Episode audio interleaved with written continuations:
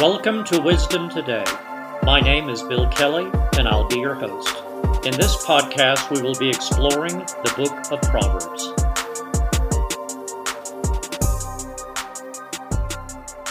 Open in prayer.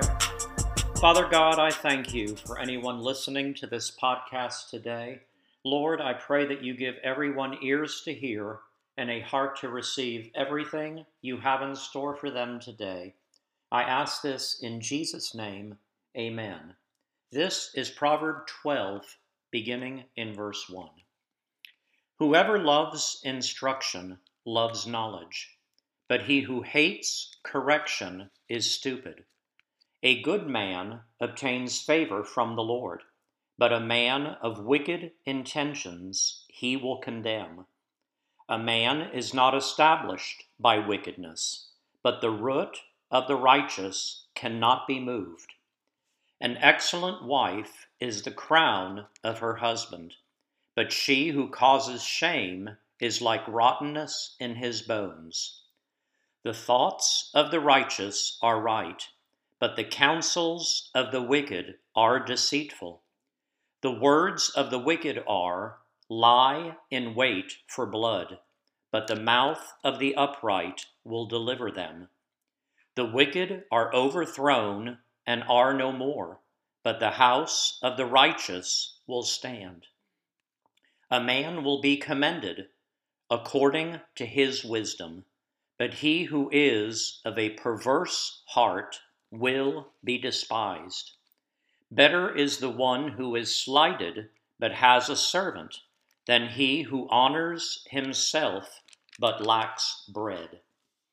A righteous man regards the life of his animal, but the tender mercies of the wicked are cruel. He who tills his land will be satisfied with bread, but he who follows frivolity is devoid of understanding. The wicked covet the catch of evil men, but the root of the righteous yields fruit. The wicked is ensnared by the transgression of his lips, but the righteous will come through trouble. A man will be satisfied with good by the fruit of his mouth, and the recompense of a man's hands will be rendered to him.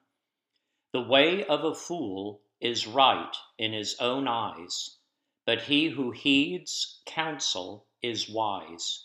A fool's wrath is known at once, but a prudent man covers shame. He who speaks truth declares righteousness, but a false witness deceit.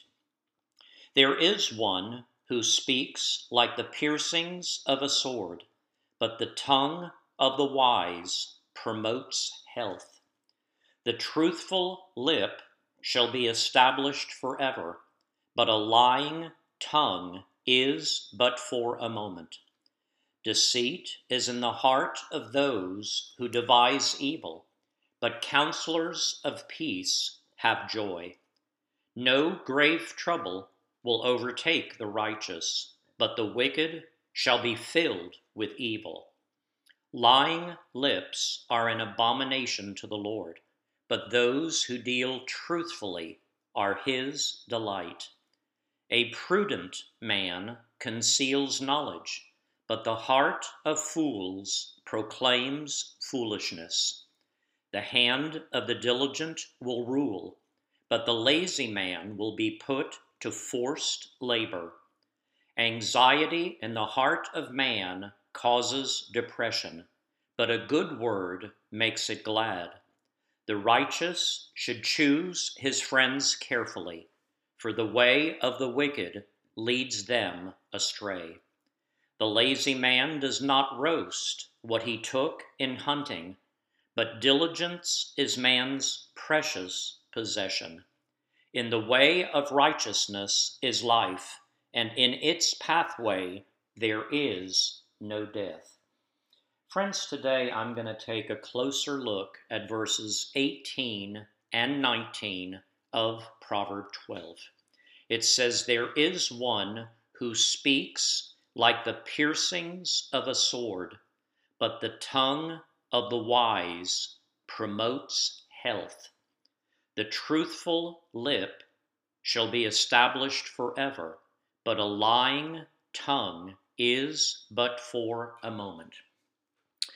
Friends, I am using the Nelson Study Bible, the New King James Version, and the commentary of these two verses says, "Many proverbs praise people who speak carefully and truthfully. Speech reflects a person's character. The words of a righteous person are faithful and true and soothe the listeners." Now, the one thing I really want to get out of that short commentary is that speech reflects a person's character. I want you to think about that. The words that we speak can bring forth life, or they can bring forth death. That is also found in Proverbs chapter 18, verse 21. And friends, our words are to inspire people. They are to build people up. They are to encourage people. When we do that, then we bring life with our words. When we do not do that, then we tear people down, and a lot of times those words will result in death. Not actual physical death, but spiritual death. They are not fruitful, and we should avoid saying words that are not going to be fruitful and will not be a blessing to people. Today we're going to continue our study in Matthew's Gospel, and today it is chapter 12, and there is so much stuff in chapter 12, I'm actually going to leave it to you guys to reread this entire chapter on your own once you leave this podcast today, but I'm going to go over a few things that I'd like to really pinpoint in this chapter. When you look at chapter 12, it talks about Jesus is Lord of the Sabbath, and I'm not going to talk about this at all other than to say that the religious leaders of Jesus's time were constantly in animosity against Jesus. They were looking for any possible way they could find to get rid of Jesus. And I don't know if their intention originally was to kill him. I think they simply just wanted him out of the picture. But he was a threat to them. So I'm going to begin in chapter 12. It says, "Healing on the Sabbath." Let's begin in verse 9. "Now when he had departed from there, he went into their synagogue, and behold, there was a man who had a withered hand." I've always enjoyed this story. "And they asked him, saying, 'Is it lawful to heal on the Sabbath?' that they might accuse him. Then he said to them, 'What man is there among you who has one sheep, and if it falls into a pit on the Sabbath, will not lay hold of it and lift it out? Of how much more value then is a man than a sheep? Therefore it is lawful to do good on the Sabbath.' Then he said to the man, 'Stretch out your hand.' And he stretched it out, and it was restored as whole as the other. Then the Pharisees went out and plotted against him, how they might destroy him." He had just healed a person. Now, this is something that not a single person of the religious leaders had the ability to do, and it angered them to no end. They couldn't stand when Jesus healed people, But instead of looking at the good that Jesus had just done, they focused on the fact that he had done it on the Sabbath, and they were going to see what they could do. I like the word destroy him. In other words, they wanted to totally destroy everything that he was doing, even though he was doing good and many people were beginning to follow him. Now, the next section is entitled, Behold My Servant, and the only thing I want to read from this is verse 15. It says, But when Jesus knew it, he withdrew from there, and great multitudes followed him, and he healed them all. I'm going to say that again. Multitudes followed him, and he healed them all. This is the picture that I want you to get of Jesus. He was constantly looking to heal people. And a lot of times today, many people believe that healing went away with the last of the apostles. Many people believe that if it is God's will, then you might be healed. But many people today, many entire congregations, and the reason why the congregations believe that is because that is what is preached from the pulpit. If it's the will of God that you're healed, then you will be healed. But this verse tells us that is the will of God. Jesus would not heal people if he didn't want them to be healed. But what I like is that he healed them all. And I've said in an earlier podcast, guys, but a lot of it has to do with your faith. You have to have the faith to believe that if you go up for healing, then it will happen. And we've talked about this in Mark chapter 11, verse 24. You may want to take a look at that again. Next, we're going to talk about a house divided against itself. And this, once again, we're talking about the religious leaders, and they are totally against Jesus. Let's just look at verse 22. It says, Then one was brought to him, meaning Jesus, who was demon-possessed, blind and mute, and he healed him, so that the blind and mute man both spoke and saw, and all the multitudes were amazed and said, Could this be the Son of David? Meaning the Messiah, the chosen one sent from God to be the healing person, the person who was going to bring us back into right relationship with God. I want to go over verse 31 and 32. We're talking about the unpardonable sin. And I want to explain this because this is something that I personally used to have an issue with and didn't really understand. So let's listen to verse 31. Therefore, I say to you, every sin and blasphemy will be forgiven men, but the blasphemy against the Spirit will not be forgiven men.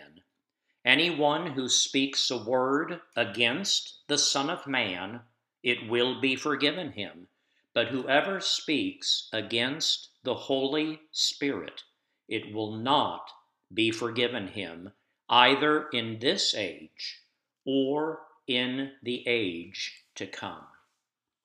Now, once again, I'm going to go to the commentary of the Nelson Study Bible. Listen to the commentary for these two verses.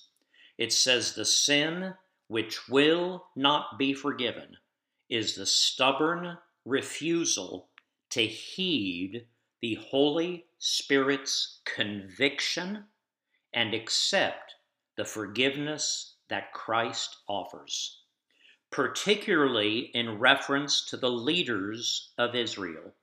Jesus had offered them all the proof that could be expected: the ministry of John, the testimony of the Father, the prophecies of the Old Testament, his own testimony, and the substantiation of the Holy Spirit, because the leaders rejected all proofs regarding Jesus as Messiah.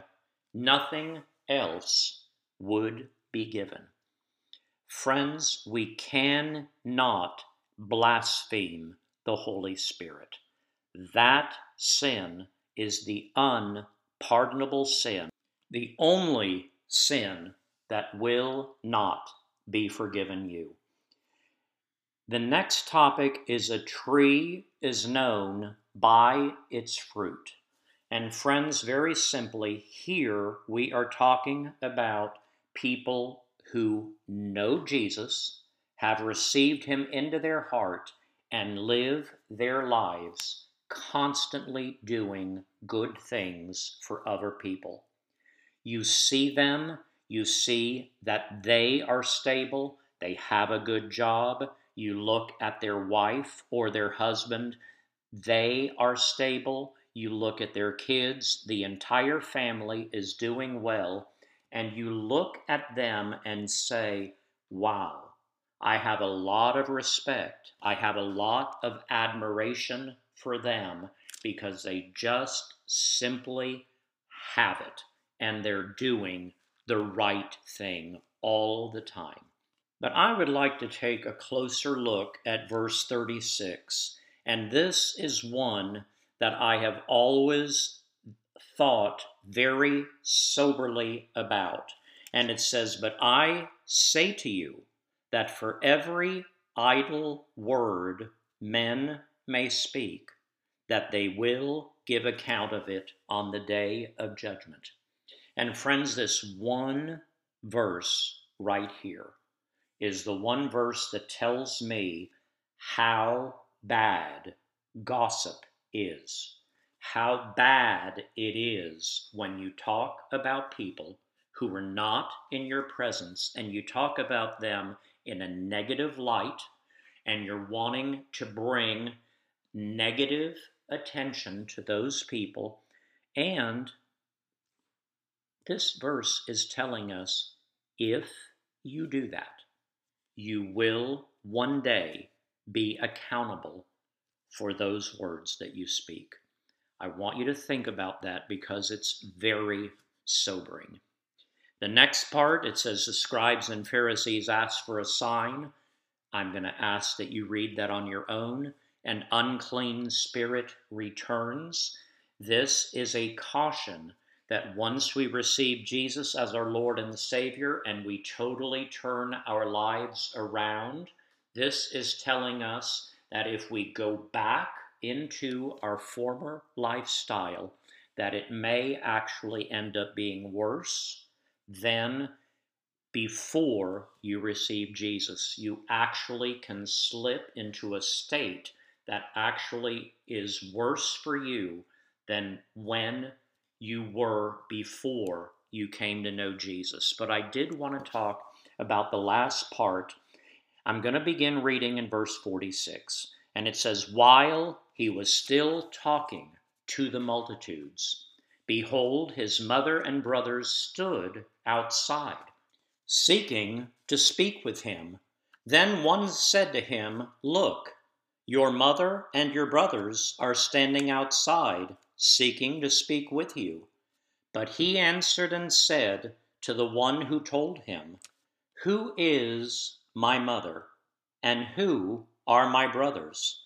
And he stretched out his hand toward his disciples and said, 'Here are my mother and my brothers, for whoever does the will of my Father in heaven is my brother and sister and mother.'" And what I'm going to say about that is that, friends, when you make the decision to receive Jesus as your Lord and Savior, you may have to leave your family aside.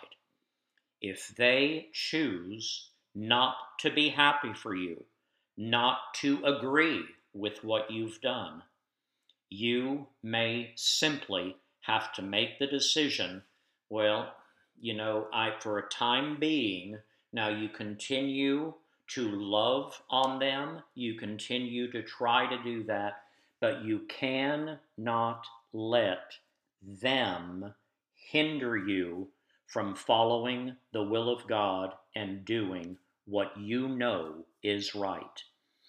That is a very important decision that you may have to make in your life. Friends, the call to action today is very simple. I'm going to ask that you make this simple prayer as you get up each morning and begin your day.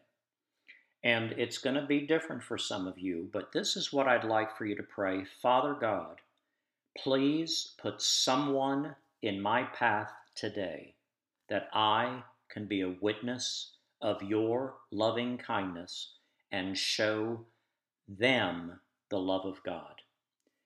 Friends, we have to be intentional in our life. If we are to do the Great Commission, which Jesus has called each and every one of us to fulfill and to do, we have to be intentional. We have to be purposeful. So ask Jesus to bring people into your presence, into your life, that you can speak and show the love of God. And if you get a chance, share the good news with them.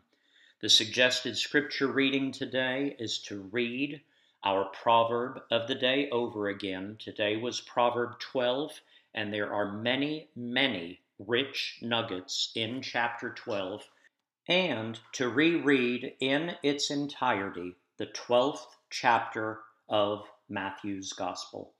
Friends, I will never end a podcast without giving anyone an opportunity to receive Jesus as their Lord and Savior. If there is anyone listening today and you've never taken that step, I ask that you repeat a simple prayer after me today. Jesus, I believe that you are the Son of God and that you came to earth and died on a cross so that anyone who received you as their Lord and Savior would have all of their sins forgiven. Jesus, thank you for forgiving me of all of my sins. And yet, I still ask that you come into my heart. I ask that you lead me and guide me from this day forward. I make you my Lord and Savior. Friends, if any of you repeated that prayer, reach out to me on my webpage, wisdomtodaybk.com. There is a contact tab at the top of the page. You simply need to give me your name, ask any questions you want to, and I'll get back with you as soon as I can. Friends, tomorrow is Testimony Day. Please join me and a special guest as we further explore wisdom today.